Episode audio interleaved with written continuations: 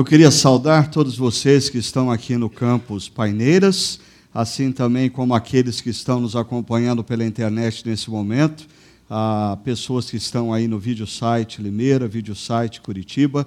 Muito bom ter vocês com a gente. Ah, e eu queria iniciar essa última reflexão sobre essa série de Volta para o Futuro de um jeito um pouquinho diferente. Ah, eu queria entrevistar uma pessoa muito querida, ah, o Fernando Henriques. O Fernando Henriques, ele praticamente iniciou a chácara com a gente. Ah, ele ah, foi presbítero da nossa comunidade durante um tempo. Aí, ah, profissionalmente, ele teve que se mudar para os Estados Unidos, morou alguns anos nos Estados Unidos, está de volta nos últimos anos. E, e eu queria fazer algumas perguntas para ele, mas antes, Fernando, eh, eu queria que você ah, dissesse para o pessoal um pouquinho acerca ah, do que você faz hoje, a empresa que você trabalha, qual é a sua função nessa empresa, por favor. É, boa noite para todo mundo, primeiro. É, eu sou engenheiro mecânico de formação. Eu trabalho uma coisa muito rara hoje, no meio dessa 37 anos para a mesma empresa. Tá? E essa é uma empresa que é o Grupo Barnes, ele supre peças para a indústria automobilística, indústria aeronáutica. Eu trabalho mais na área automobilística e hoje eu exerço a função de vice-presidente da empresa no segmento é, de molas e estampados, que é chamado Associated Spring. A gente tem uma fábrica aqui em Campinas, tem uma fábrica no México, em Singapura e quatro fábricas lá no, nos Estados Unidos. Eu estou mais envolvido ultimamente com as fábricas dos Estados Unidos. Eu venho fazendo isso nos últimos dois anos. E provavelmente a gente está no meio de uma, de uma fase de mudança. Então, novos desafios virão aí pra, pela frente. Jó, então eu imagino que o Fernando seja um desses caras profissionais ah, completamente envolvido ah, nesses desafios, todas as mudanças que estão acontecendo nas indústrias, e principalmente na área dele, ah, que lida com o setor automobilístico, grandes transformações estão acontecendo e vão acontecer. E, e eu queria, diante disso, fazer uma pergunta para o Fernando. É, Fernando, é, quando você fecha os seus olhos e imagina a, a igreja no ano de 2030, ou seja, nos próximos, daqui 12 anos, diante de todas essas mudanças que estão acontecendo na sociedade, como você imagina a igreja em 2030 fazendo diferença na sociedade? Olha, Ricardo, é difícil da gente realmente fazer. A gente pode imaginar alguma coisa, né? É, eu fiquei dois meses sem vir aqui, já mudou tudo. Esse painel aqui é maravilhoso. Esse daqui eu não tinha visto ainda, né?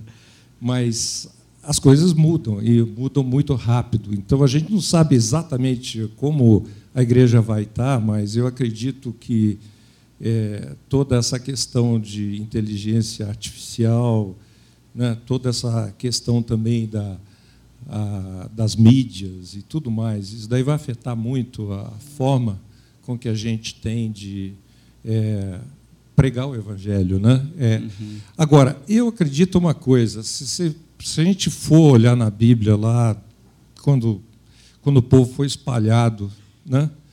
É, de Israel e a gente vê as experiências da igreja na casa, a gente olha o que aconteceu aqui na chácara, né, que você contou para a gente, reviveu com a gente desses últimos sermões que a gente teve.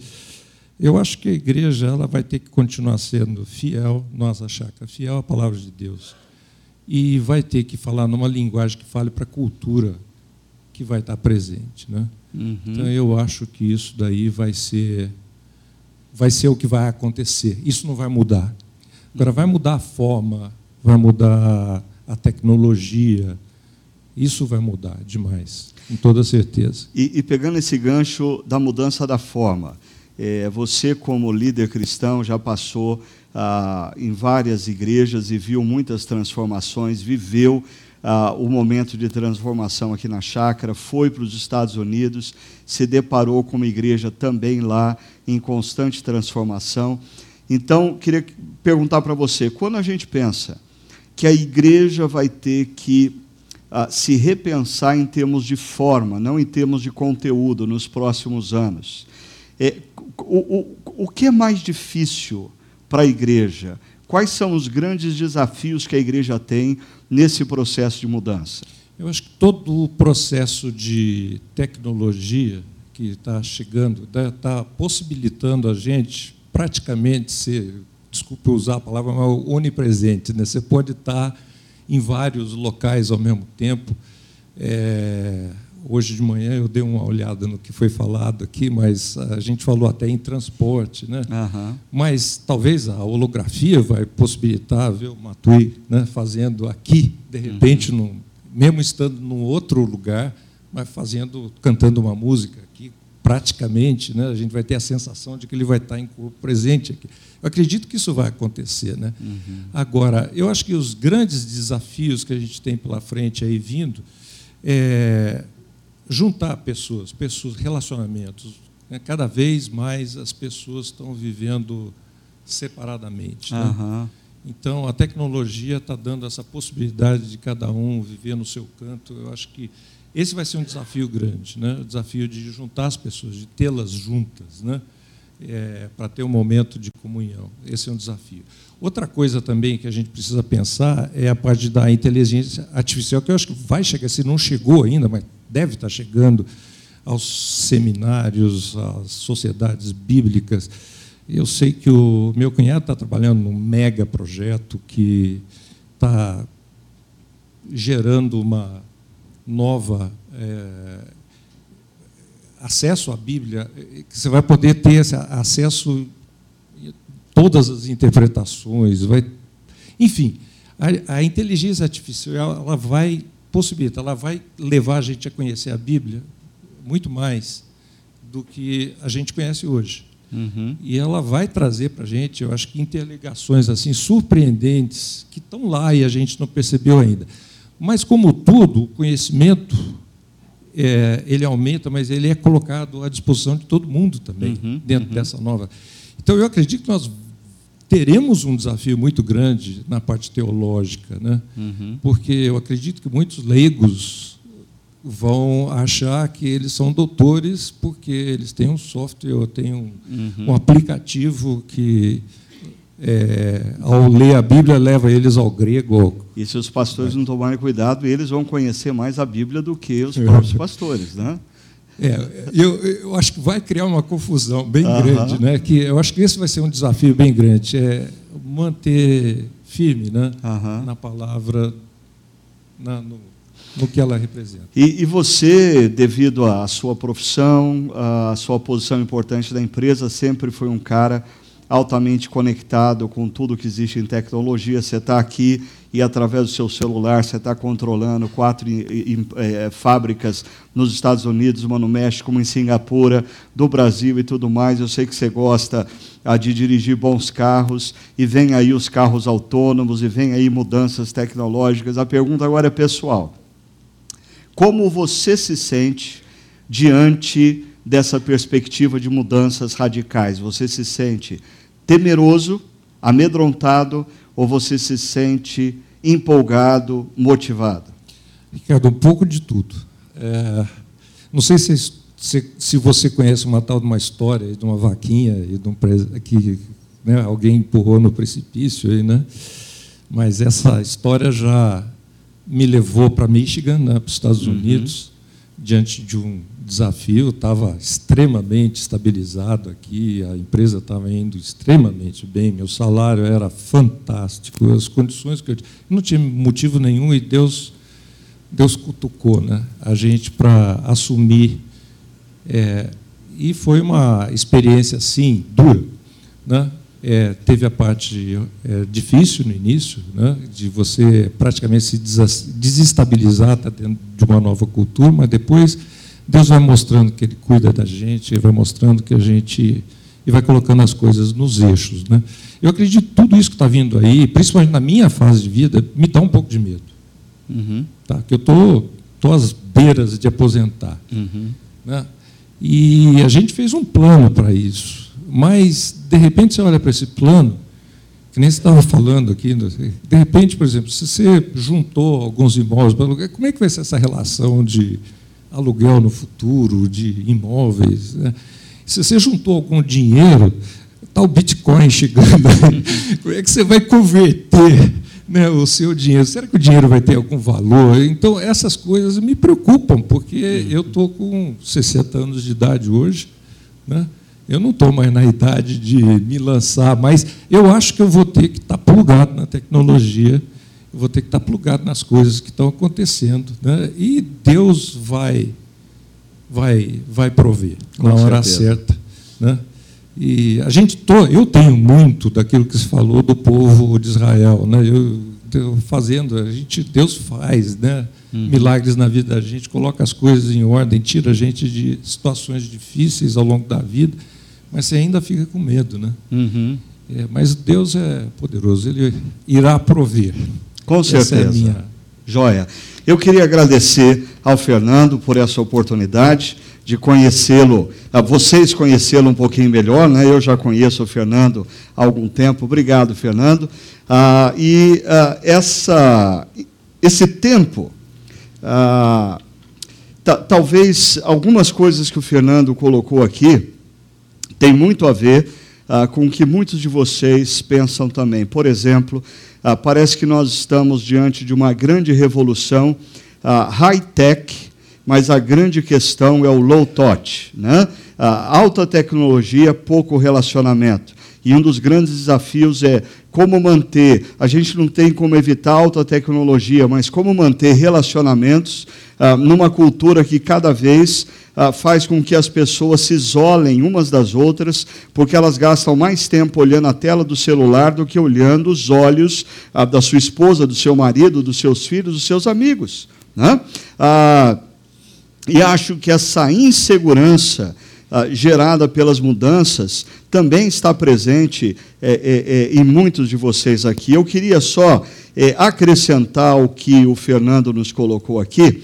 Ah, nós temos falado dessa Agenda 2030 e as transições e os desafios ah, que envolvem essa essas mudanças. E a, a, ONU tem estabelecido como Agenda 2030 algumas questões e tem trabalhado em diversos países. E uma das entidades que tem estado aqui no Brasil procurando acompanhar bem de perto essas mudanças e pensar o que vai acontecer, essa fundação Child, Child Fund. Aí eu tenho tido o privilégio de, junto com o executivo dessa fundação, ter alguns encontros pensando acerca do futuro de regiões carentes do nosso país. E foi uh, esse executivo, Gerson Pacheco, uh, que ele me colocou em contato com um gráfico, que é esse que eu quero mostrar para vocês agora. Quais são as tecnologias chaves das mudanças que vão acontecer nos próximos 12 anos. E quando ah, eles falam de tecnologias chaves, eles não estão falando de possíveis tecnologias que vão ser desenvolvidas, não. Ah, eles estão falando de tecnologias ancoradas, tecnologias que já estão ah, à disposição, tecnologias que já estão nas indústrias no momento. Então, ah, veja só, inteligência artificial, robótica, realidade virtual, impressora 3D, genoma, nanotecnologia ah, e as transformações da área de energia. Ah, o que nessas tecnologias, o que essas tecnologias vão gerar para nós? Perceba, inteligência artificial, sistemas integrados e cognitivos e inteligentes, ou seja, máquinas que conversam entre si, internet das coisas, big data, ah, máquinas que conversam entre si, não somente isso, mas aprendem os, com os nossos hábitos, ou seja, ah, se a nossa comunidade todo domingo, às seis horas da tarde, ah, tem uma reunião e às cinco horas da tarde liga todos os equipamentos, vai chegar uma hora que esses equipamentos conversam entre si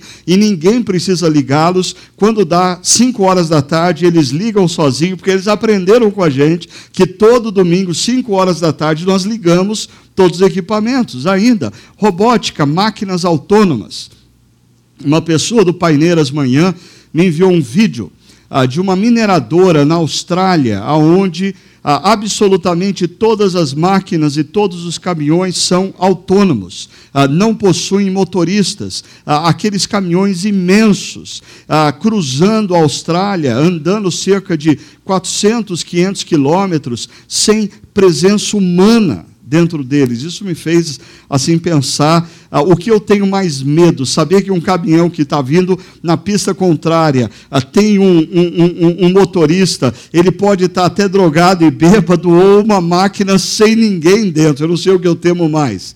Ainda, educação interativa. Ah, hoje pela manhã, nós tivemos a oportunidade de ter uma interação entre o Campo Paineiras Manhã e o Campo Barão, com entrevistas simultâneas, impressora 3D não só de produtos, como nós estamos falando, bem possivelmente, na próxima década você vai deixar de comprar roupa, você vai imprimir as suas roupas na sua casa, você vai simplesmente comprar o projeto de roupa na internet, ah, mas não só produtos, mas órgãos. A medicina caminha para o momento em que ah, ah, você, vai, você vai poder ter o implante de um órgão a partir do seu próprio DNA, a partir partir da, da sua célula tronco, tudo isso feito em impressora 3D.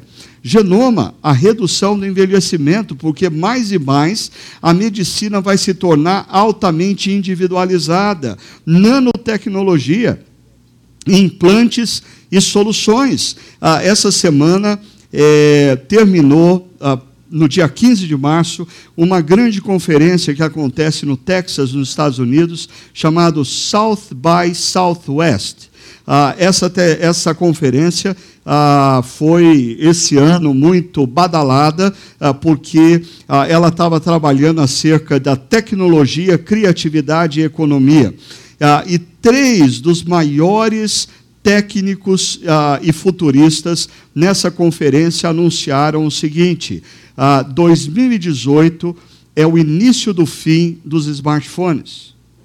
Ah, ou seja, ah, se você sonha em ter ah, um iPhone, é bom você comprar logo, ou se não, nos próximos anos ele vai ficar hiper barato, porque vai deixar de existir. Os smartphones estão começando a viver o fim a, a, da sua utilização. Por quê? Porque o mundo caminha para colocar o telefone no seu óculos, para colocar o telefone na sua roupa, para colocar o telefone num chip ah, dentro de você, debaixo da sua pele, e você poder, com um toque atrás da orelha, conversar com quem você quiser. Ah, esse é o futuro e não é um futuro tão remoto. Energia a energia solar, a energia eólica ganha espaço e, bem possivelmente, nas próximas na, na, próxima década, nós vamos ver a energia limpa tomando todos os espaços. Agora, é, é, eu acho que é muito importante para nós que somos discípulos de Cristo, para nós que somos cristãos,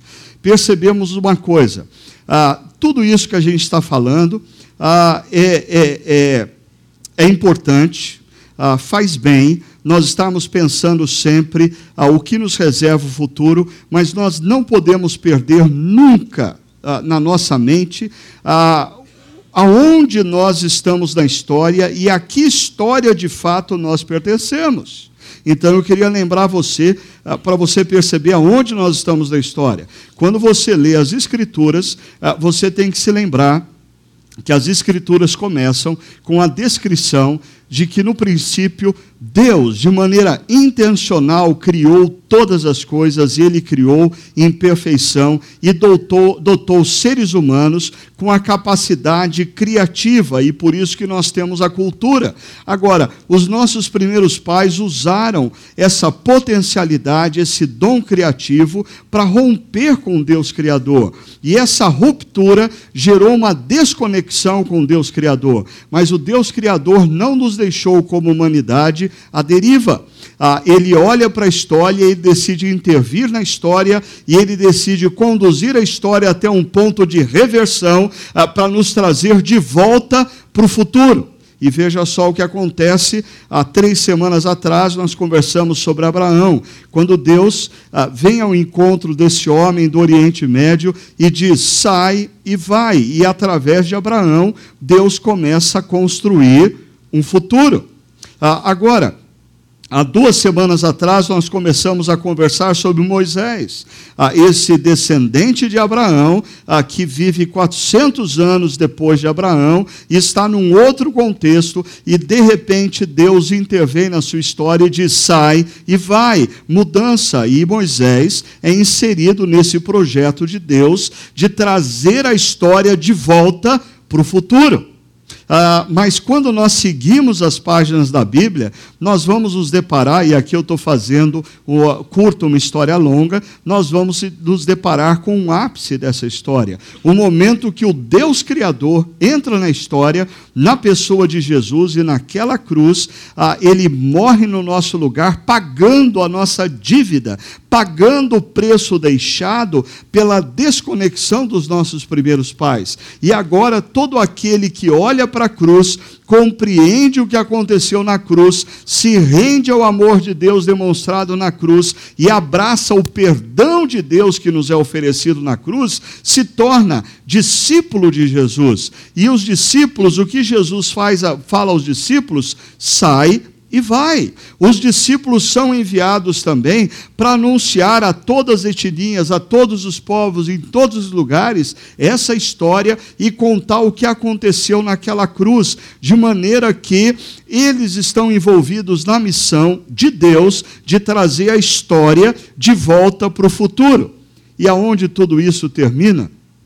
No momento em que o Deus Criador intervém definitivamente na história, restaurando todas as coisas, restaurando as nossas vidas, as nossas relações, a natureza, o universo, restabelecendo todo o equilíbrio, ah, nos dando novamente a capacidade de usar a nossa intelectualidade em 100% da sua potencialidade. Em outras palavras, a redenção e a restauração de todas as coisas ah, é o retorno ao princípio de tudo. E o princípio de tudo ah, é de onde nós deveríamos ter iniciado a história, então Deus está nos trazendo de volta para o futuro, para vivermos a história que nós deveríamos ter vivido se os nossos primeiros pais não tivessem rompido com Deus Criador. Dentro dessa história, nós temos conversado sobre Abraão, Moisés, e hoje eu queria conversar um pouquinho com vocês sobre esse outro personagem, Josué, que também vai viver um momento em que Deus veio ao encontro dele e diz: sai e vai, e Josué vai ser inserido nessa missão ah, de restaurar a história e trazer a história de volta para o futuro. Hoje, nós vamos conversar mais especificamente sobre elementos inegociáveis na missão ah, em tempos de transição. E eu queria compartilhar com vocês ah, cinco elementos inegociáveis. No entanto, antes eu queria mostrar para vocês uma coisa. Em Josué capítulo 1, verso 1, verso 1 e 2, nós temos aqui um exemplo típico de um momento de desestabilização a gente já viu nesse gráfico que eu apresentei semana passada para vocês, ah, o ciclo das decisões. Nós tomamos decisão, o Fernando comentava há pouco. Um dia ele tomou a decisão de aceitar a proposta da empresa e se mudou para Michigan, nos Estados Unidos, e de repente ele viveu todo um período de transição, adaptação numa outra cultura, adaptação num outro contexto de trabalho, mas de repente vem um momento de acomodação e ele e a família passam a viver de maneira confortável numa outra cultura, quando o Fernando está se sentindo tranquilo, confortável, vem novamente um período de desestabilização e a empresa diz para ele: ah, Nós não podemos mais te ter aqui como presidente da empresa nos Estados Unidos,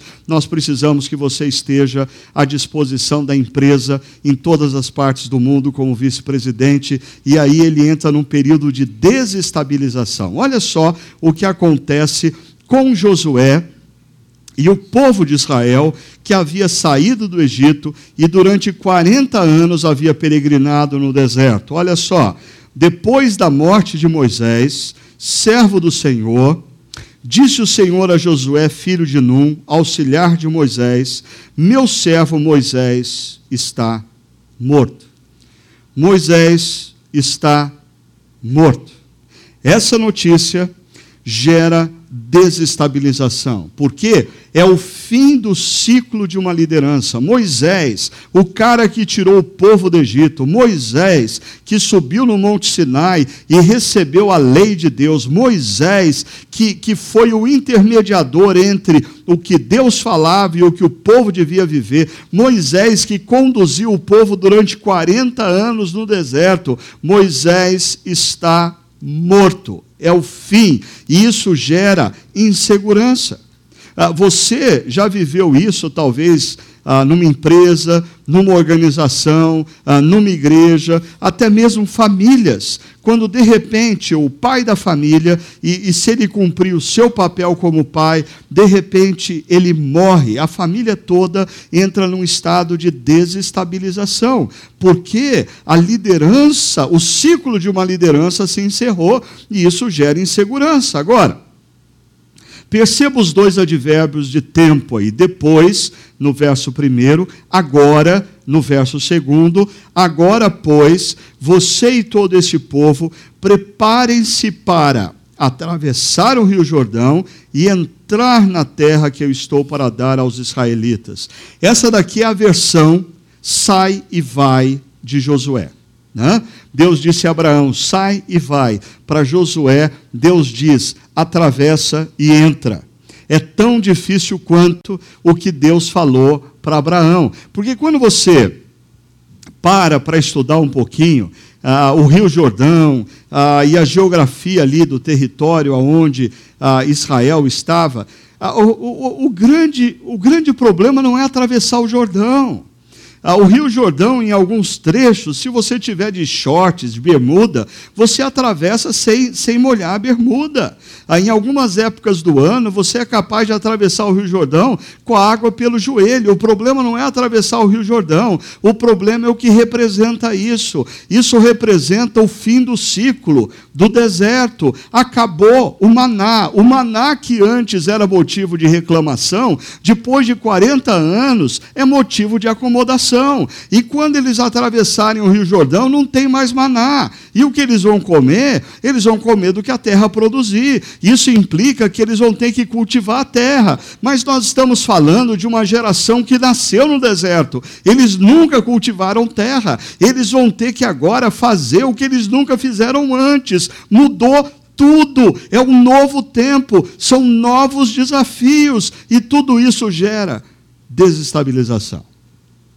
Agora, quais são os elementos inegociáveis na nossa missão em tempos de transição que esse texto nos ensina? Primeiro, tenha seus olhos na próxima geração.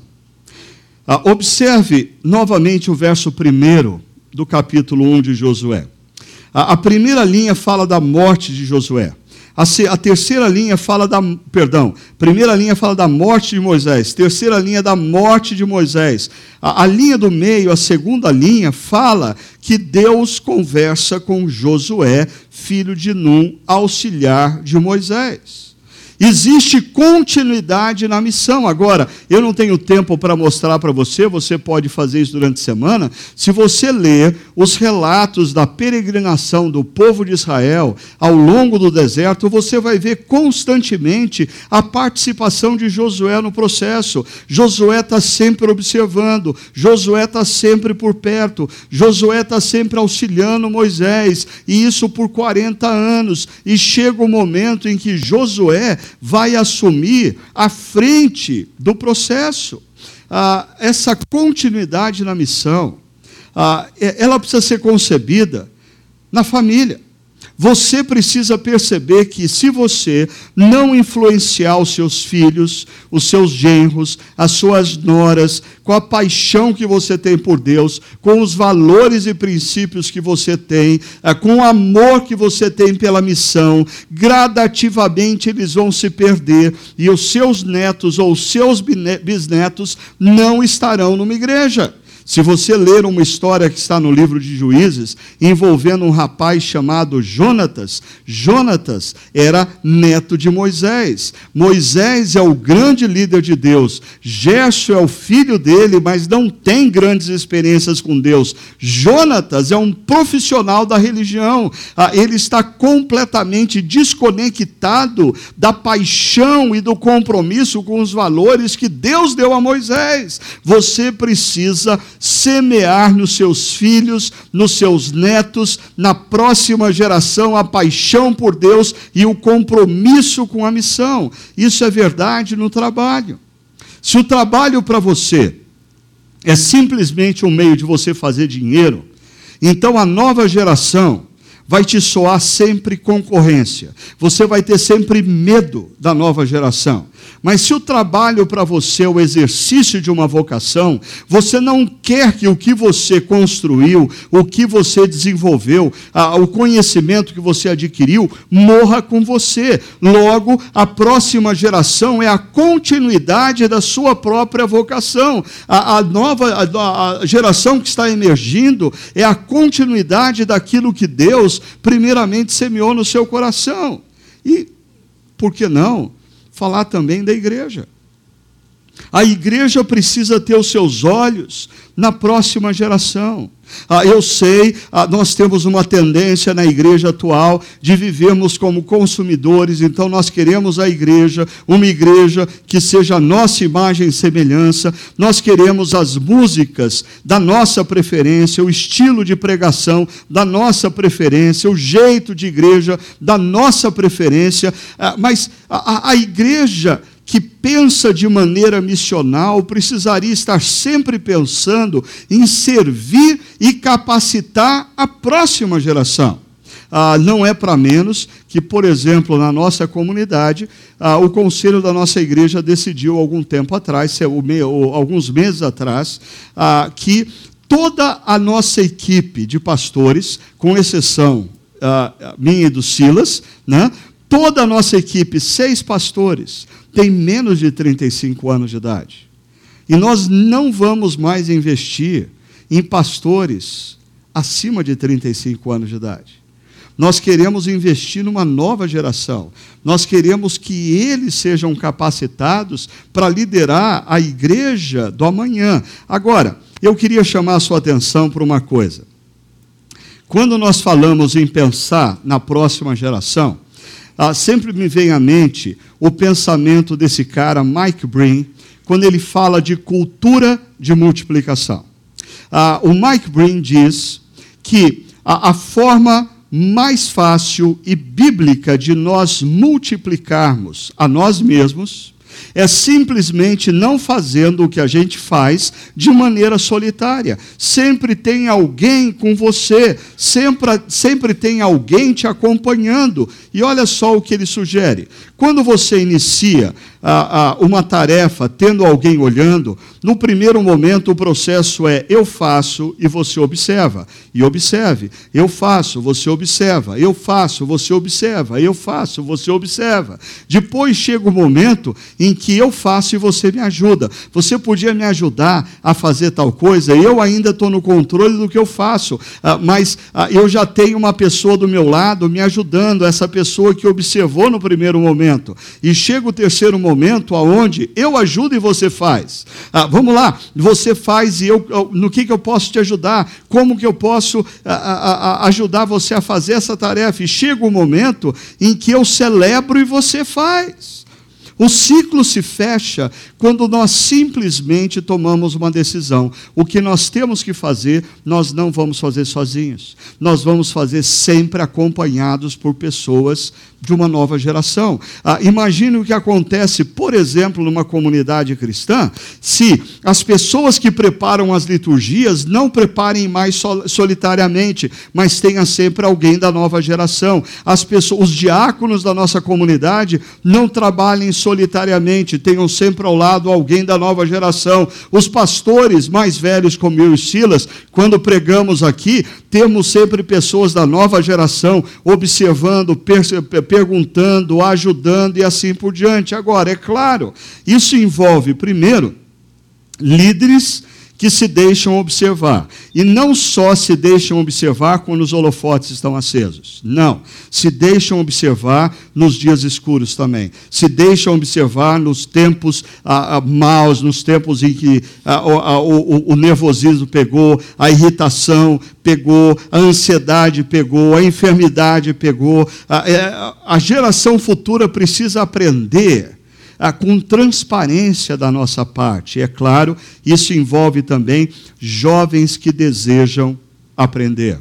Porque ah, esse, eu já falei algumas vezes e volto a insistir, ah, esse talvez seja o grande desafio que nós temos nas empresas, que nós temos na igreja, ao lidarmos com uma geração chamada milênios porque a, a, a, geração milênio, isso não sou eu que falo, qualquer especialista, qualquer pessoa que está trabalhando no mundo corporativo fala do desafio, porque essa é uma geração que, porque ela lida bem com a tecnologia, porque ela escreve rapidamente no WhatsApp, porque ela sabe fazer coisas que o pessoal mais velho não sabe fazer no celular, no iPad, no, no, no notebook ou qualquer coisa parecida, ah, eles olham a geração que estão está à frente e eles interpretam que eles são melhores do que a geração que está à frente. Logo, eles não olham para a geração à frente como uma geração que tem o que ensinar. Ah, eles olham para a geração à frente como uma geração que está demorando para sair da frente. Porque se eles assumirem, eles podem fazer melhor. Ah, e talvez ajude a gente a perceber a importância do que a gente está falando, esse outro gráfico do Mike Breen, que ele fala que, basicamente, no contexto da cultura hebraica, no contexto da cultura grega, como se formavam pessoas para o mundo e para o exercício de funções. Primeiro, você passava a informação, mas a informação era associada à imitação. Uh, um outro profissional da nossa comunidade na área de tecnologia, uh, o Milton, uh, hoje pela manhã, depois da reunião lá no, no Barão, ele me parou e ele contou a experiência que ele teve trabalhando na Samsung com um chefe coreano ah, e o chefe coreano, ah, num primeiro momento, o Milton, ah, todo estudado, com mestrado, doutorando, ah, querendo inovar, o sujeito chegou para ele e falou assim: Você quer inovar, né, Milton? Ele falou: Eu quero ino inovar. Aí o chefe dele falou assim: Ok, então a sua primeira tarefa é aprender a imitar. É assim que os coreanos e os chineses estão hoje dominando o mundo. Se você quer inovar, primeiro você tem que aprender a imitar. Sou estranho para uma cultura altamente narcisista, onde o indivíduo com 15 anos de idade já acha que tem individualidade, e a individualidade dele precisa ser respeitada. Ele não tem que imitar ninguém, ele é o cara. Agora, se você pegar o que aconteceu nos últimos 20, 30 anos, o que os chineses, o que os coreanos fizeram, antes de inovar, eles aprenderam a imitar e fazer o que o outro faz com perfeição, e depois fazer o que o outro faz melhor, e depois fazer o que o outro não faz ainda. Agora, perceba, esse é o processo de formação da cultura hebraica, esse é o processo de formação da cultura grega. Nós que acreditamos na falácia do positivismo, do iluminismo, acreditamos então que não é necessário o processo de imitação. Basta colocar um sujeito numa sala de aula e durante quatro, cinco anos passar para ele muitas informações, muitos livros para ler, e aí ele faz uma prova, e se ele souber responder todas as perguntas, das informações ah, e, e, e, e, dos livros lidos, ele está aprovado e ele recebe um canudo e ele vai exercer a profissão dele, porque dentro do paradigma iluminista ele foi formado. Verdade? Mentira. Mentira. Durante toda a história da humanidade, pessoas não se formaram a partir da informação, pessoas sempre aprenderam um ofício através da imitação. Mas a individualidade do mundo ocidental, a falácia do iluminismo que nós compramos, tem feito com que nós tenhamos uma geração altamente informada, mas completamente incapacitada. É claro, aqueles que são jovens aqui, perceba, você não precisa ficar nervoso. Se você a receber a informação e aprender a imitar, vai chegar o um momento em que você entra no campo e no seu campo você vai se deparar com um novo contexto, e é nesse novo contexto que você vai ser desafiado a inovar. Vamos lá. Segundo elemento imprescindível na nossa missão. Ah, Prepare-se para os desafios do amanhã. Olha o que diz o texto. Agora, pois, você e todo esse povo, preparem-se para atravessar o rio e entrar na terra. Preparem-se. É interessante que muitos aqui aí que talvez estão me acompanhando pela internet agora, que vem de determinadas igrejas aonde sempre foi supervalorizada essa história do poder de Deus, do poder do Espírito. O poder de Deus vai te capacitar, o poder do Espírito vai te capacitar. Por exemplo, nessas igrejas, o pastor não tem que se preparar para pregar, afinal de contas, é o Espírito que vai capacitar. O pastor não tem que estudar para pregar, afinal, o Espírito vai capacitar. Mas isso vai permeando as pessoas e diante dos desafios profissionais que elas enfrentam, elas compram essa ideia de que elas não têm que se capacitar, porque Deus vai fazer isso. Deus não vai fazer o que ele mandou você fazer. E Josué recebe uma ordem de Deus: prepare-se. Prepare-se. Deus é poderoso? É. Deus pode fazer imensamente mais do que a gente imagina ou pensa? Sim. Mas Deus, na sua imensa sabedoria, decidiu que Ele vai fazer a obra através de você. E a sua capacitação se torna um gargalo nessa obra. Você já parou para pensar nisso? A capacitação envolve você receber a informação, a informação do presente, a informação do futuro, a informação do que outros estão fazendo, mas ter reflexão, porque se você não tiver reflexão, você cai num pragmatismo. Você simplesmente recebe a informação e você sai fazendo o que outros estão fazendo sem reflexão. Quando você recebe informação, ah, faz a sua tarefa de reflexão, aí você parte para inovação.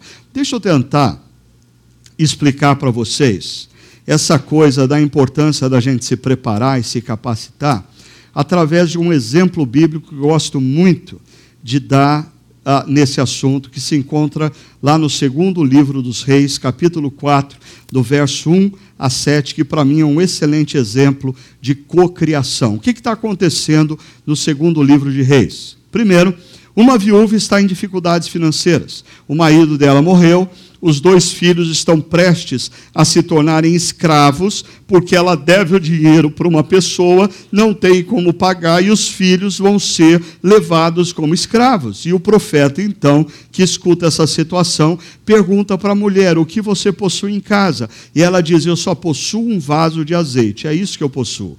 Guarde uma coisa se Deus tem te chamado para fazer uma obra no mundo de hoje ou no mundo de amanhã, Ele vai usar o que você tem.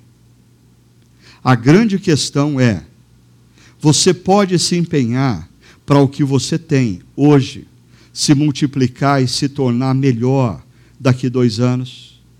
Ah, você pode fazer algo para se expandir, para crescer, para se capacitar. Olha o que acontece nessa história. A orientação do profeta para essa mulher é: empreste vasilhas dos seus vizinhos, quantas você conseguir e passe a redistribuir o azeite que você tem nas mais variadas vasilhas. Então os filhos da mulher vão, pedem as vasilhas uh, emprestadas e trazem, colocam na sala, coloca uh, na cozinha, a mulher começa a derramar azeite e enquanto tem vasilha, vai enchendo cada uma até a boca, até o momento que a mulher pega a última vasilha e enche de azeite. Antes de terminar, ela vira para o filho e fala: Filho, cadê a outra vasilha? Traz rápido. E o filho fala: Não, as vasilhas acabaram acabaram. E aí diz o texto: quando as vasilhas acabaram, o azeite parou de correr. Tinha azeite, enquanto tinha espaço nas vasilhas. O que isso significa para nós? Pelo menos eu tenho sempre entendido da seguinte maneira: primeiro, a multiplicação do azeite é a manifestação do poder de Deus, só Ele pode fazer. Só ele pode fazer. Você é um profissional na área da medicina, da advocacia, você é executivo de uma empresa, você é professor, ah, você trabalha nas mais variadas áreas e Deus quer te usar, e Deus vai te usar, Deus vai te usar até o seu limite, até a boca da vasilha. A grande questão é de que tamanho você é. Qual você é uma vasilha de que tamanho? A, a, juntar vasilhas era tarefa da, da mulher com as crianças. Não era tarefa de Deus. A tarefa de Deus era encher as vasilhas até a boca. Agora, veja só: a quantidade ou o tamanho dos vasos representa seu empenho em preparar-se.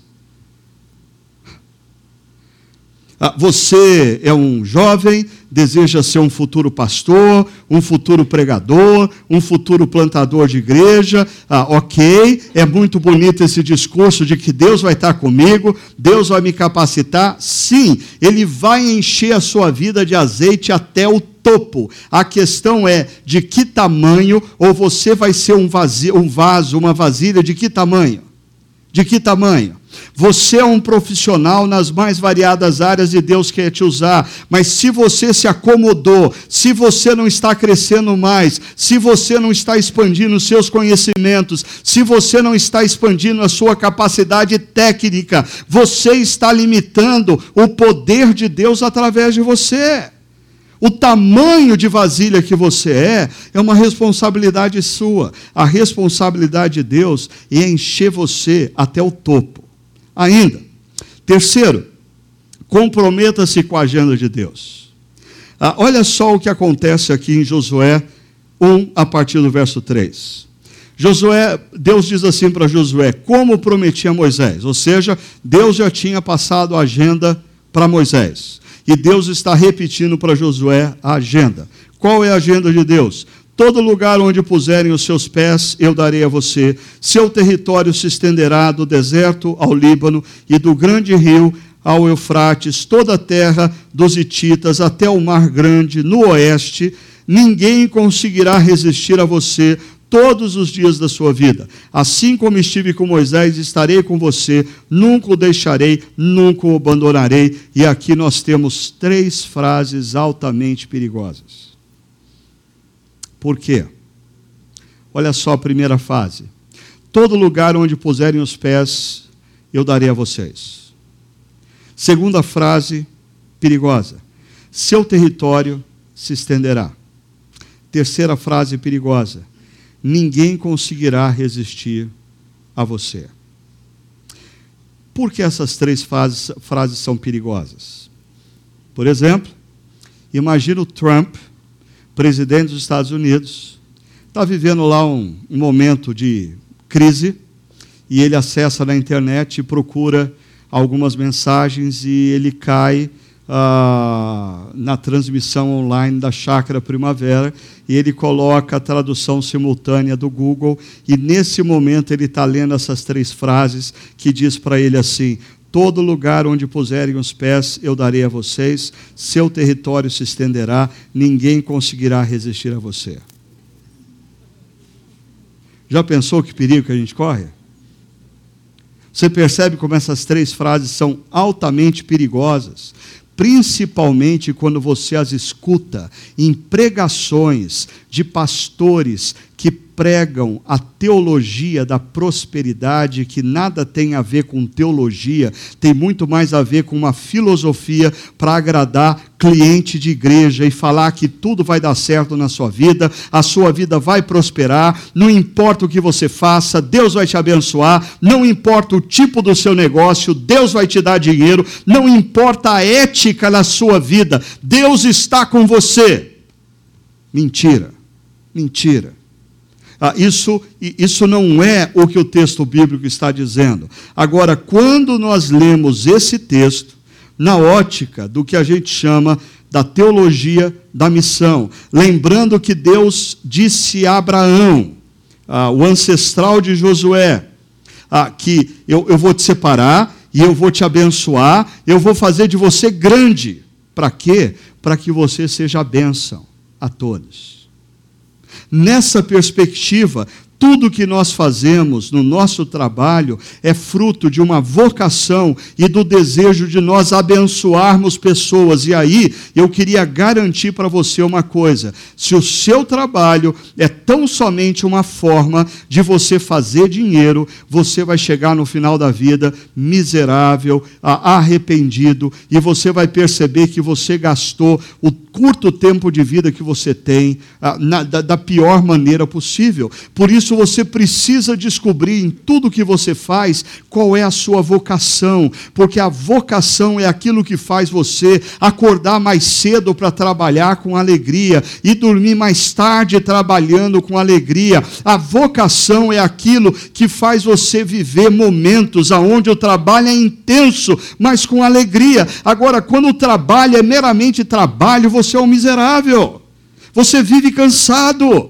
você não tem disposição para acordar de manhã, você quer ir dormir cedo, você reclama constantemente do volume de trabalho que você tem, de duas uma, ou você está trabalhando numa área em que você não tem vocação, ou você ainda não abriu os olhos, que Deus te colocou nessa área, não para você trabalhar, mas para você exercer uma vocação e ser bênção para outras pessoas, ser bênção para o mundo à sua sua volta, ser bênção para as vidas que te cercam.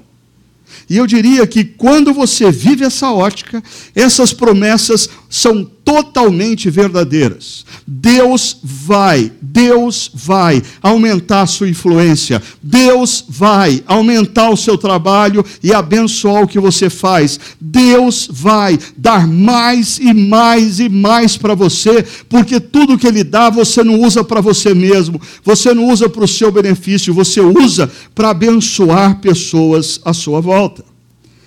Quarto elemento inegociável Viva em obediência aos valores de Deus. Tempos de transição são tempos complexos. Tempos de transição ah, são tempos em que inúmeras oportunidades emergem, não necessariamente oportunidades corretas, atreladas aos princípios e valores de Deus. Então veja, Deus diz a Josué, verso 7: Tenha cuidado de obedecer toda a lei que o meu servo Moisés lhe ordenou, não se desvie dela, nem para a direita, nem para a esquerda, para que você seja bem-sucedido por onde quer que andar. Não deixe de falar as palavras do livro da lei e de meditar nelas no dia e noite, para que você cumpra fielmente tudo o que nele está escrito. E agora a única frase que todo mundo presta atenção quando lê esses dois versos: só então os seus caminhos prosperarão e você será bem-sucedido. Ah, essa última frase é a frase que salta aos nossos olhos. E a gente diz: Amém, Senhor. E a gente se esquece tudo que foi falado antes. Ah, tudo que vem antes. Tenha cuidado de obedecer, obedecer os meus princípios, obedecer os meus valores nos negócios, na família, na sua prática do dia a dia, na sua sexualidade. Tenha cuidado de obedecer, não se desvie nem para a direita nem para a esquerda, não deixe de falar as palavras. E aqui, a maioria dos estudiosos ah, defendem a ideia de que Deus está se referindo aqui a, ao ler em voz alta a palavra, uma prática comum na antiguidade. lê em voz alta ainda, medite nelas, ou seja, não use a palavra de Deus como um amuleto. Tem gente que não sai de casa antes de ler a Bíblia porque tem medo de sofrer acidente de carro, de ser roubado, de pegar gripe. Por quê? Porque não leu a Bíblia. Né? Então, ler a Bíblia espanta maus olhados, ler a Bíblia afasta o azar. Para com isso.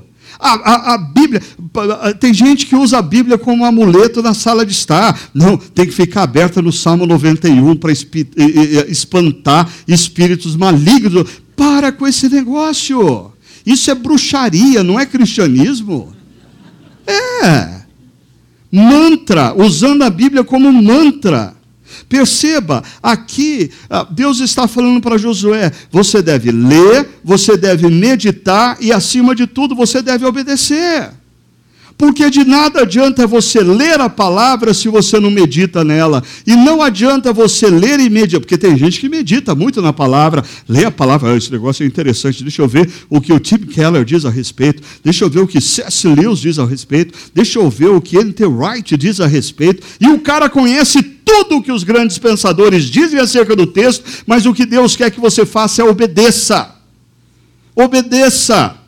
Enquanto você não obedecer, a palavra não alcançou o propósito na sua vida. E enquanto você não obedecer, essas promessas em amarelo não chegam na sua casa de jeito nenhum. Olha só, para que você seja bem-sucedido por onde quer que você andar, então seus caminhos prosperarão e você será bem-sucedido. Por quê? Porque você lê a palavra, porque você medita na palavra, a sua mente vai sendo gradativamente formatada pelos princípios e valores da palavra e você vive a palavra, você obedece a palavra de Deus. Assim, chegamos ao último elemento, quinto elemento. Tenha coragem de tomar decisões. Se você vive um momento de transição, como nós vamos viver esses próximos anos, você vai ter que tomar decisões. Você vai ter que tomar decisões da sua profissão. Você vai ter que tomar decisões sérias na sua empresa. Ah, você vai ter que tomar decisões na sua vida pessoal na sua família. Olha o que Deus diz a Josué: seja forte e corajoso, porque você conduzirá esse povo para herdar a terra que prometi sob juramento aos seus antepassados. Somente seja forte e muito corajoso. Não fui eu que lhe ordenei, seja forte e corajoso. Três vezes, mas perceba, não se apavore nem desanime, pois o Senhor, o seu Deus, estará com você por onde você andar. Veja só, por três vezes a frase se repete. Tome decisão. Tenha coragem de tomar a decisão que você precisa tomar. Você escuta determinadas coisas há anos na igreja e você sabe que determinadas áreas na sua vida estão erradas e equivocadas. Por que você não toma uma decisão a respeito? Você sabe que talvez o tipo de negócio que você tem não é lícito e por que você não toma uma decisão acerca disso? Você sabe que seu casamento está indo para o buraco. Por que você não toma uma decisão? De salvar esse casamento.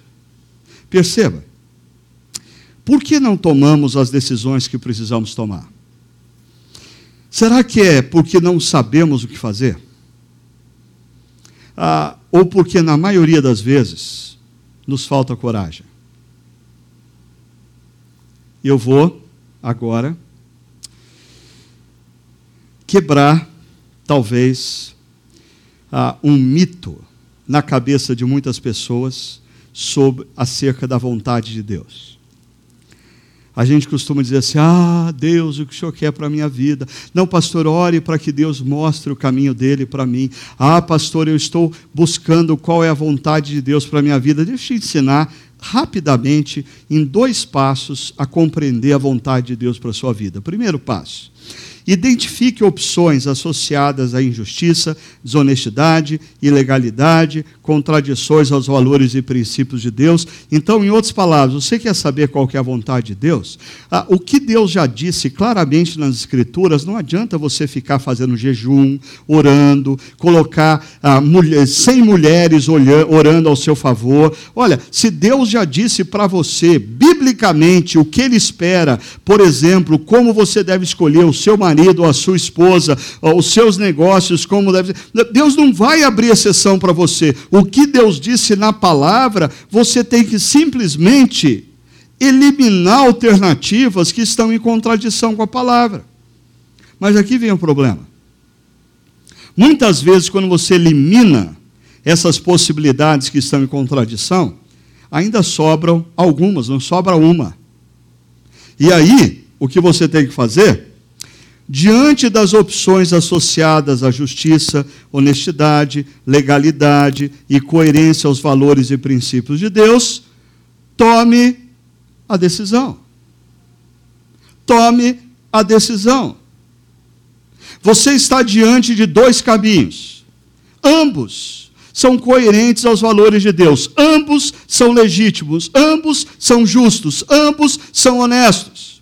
Aí o que, que a gente faz? A gente diz: Senhor, qual é o caminho? Senhor, me mostra o caminho. Senhor, me dá uma, um sinal no céu ah, para eu saber qual é o caminho que eu devo seguir. E sabe o que, que Deus responde? O que ele respondeu para Josué no capítulo 1, verso 9: Estarei com você por onde você andar. Ah, Deus, não faz isso comigo. Escolhe por mim.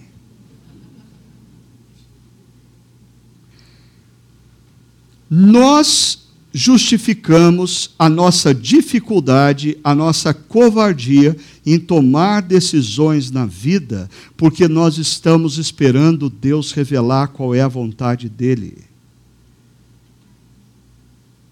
Ah, isso é fatalismo.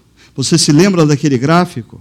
Nós estamos falando de cocriação, de co-construção, de coparticipação. Se o meu filho Levi, casado com a Jéssica, ligasse para mim todo dia para perguntar o que ele deveria fazer nas mínimas coisas da casa dele, da família, do relacionamento, ah, eu não veria isso com bons olhos, porque eu investi na, minha, na vida do meu filho para que ele perceba quais são os valores norteadores da vida e ele se mostra maduro quando ele toma decisões.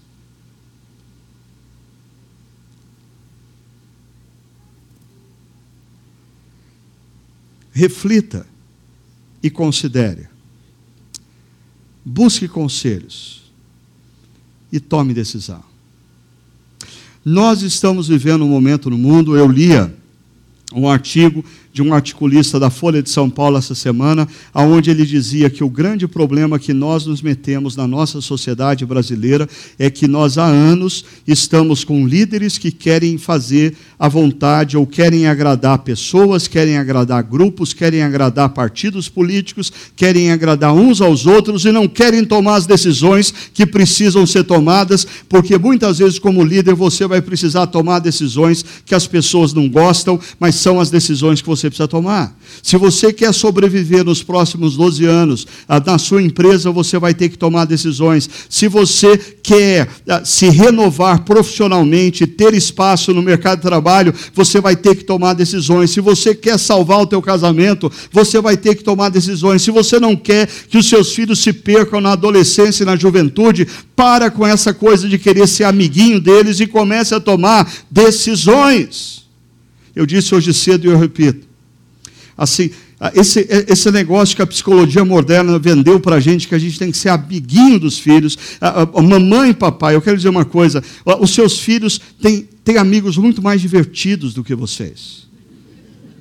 Eles não precisam de mais amigos, eles precisam de líderes. Eles precisam de pessoas que mostrem para eles o caminho. Nós estamos com uma geração de adolescentes e jovens se perdendo porque os pais estão dialogando, os pais estão construindo uma solução em comum, enquanto os filhos estão se perdendo. Nós estamos numa nação sem líderes com credibilidade e integridade para tomar as decisões que precisam ser tomadas. O mundo sofre quando pessoas que assumem posição de liderança começam a tomar decisões para agradar os outros e não para fazer o que deve ser feito. Ah, Josué precisava tomar posicionamento.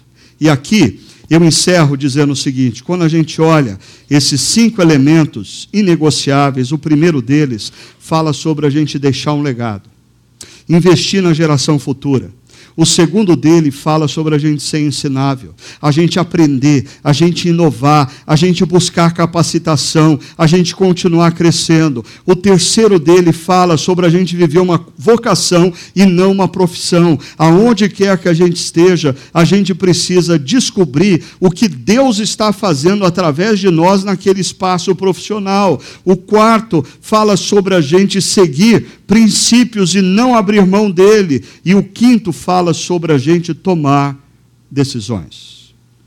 Diante disso, eu queria convidar você a pensar o seguinte: em quais dessas cinco áreas Deus o desafia a mudanças?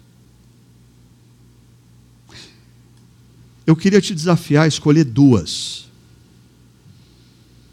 Alguém já disse que se você tem mais do que dois objetivos, você não tem nenhum. Olhando para essas cinco áreas, quais são as duas que você precisa hoje dizer: Deus, eu preciso mudar nisso aqui? O que você precisa fazer para esse projeto de mudança se tornar realidade?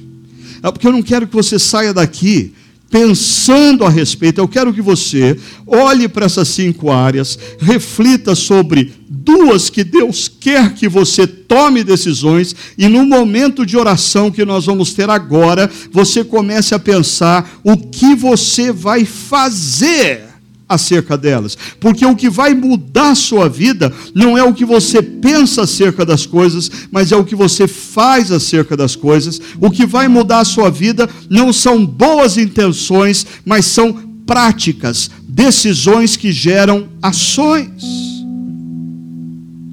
E termino dizendo: você já tomou a maior e a mais importante de todas as decisões da sua vida? Sabe qual é? É aquela que você toma olhando para a cruz, compreendendo o que Deus está fazendo naquela cruz,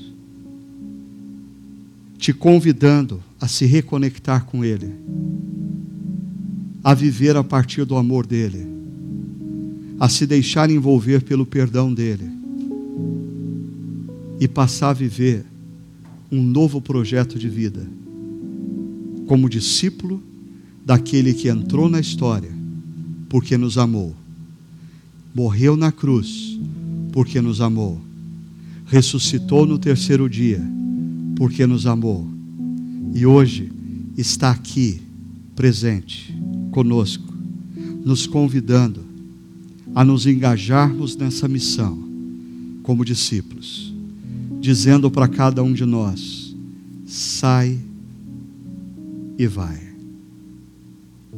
Você já teve tempo de olhar, refletir em dois. Agora é hora de você fechar os seus olhos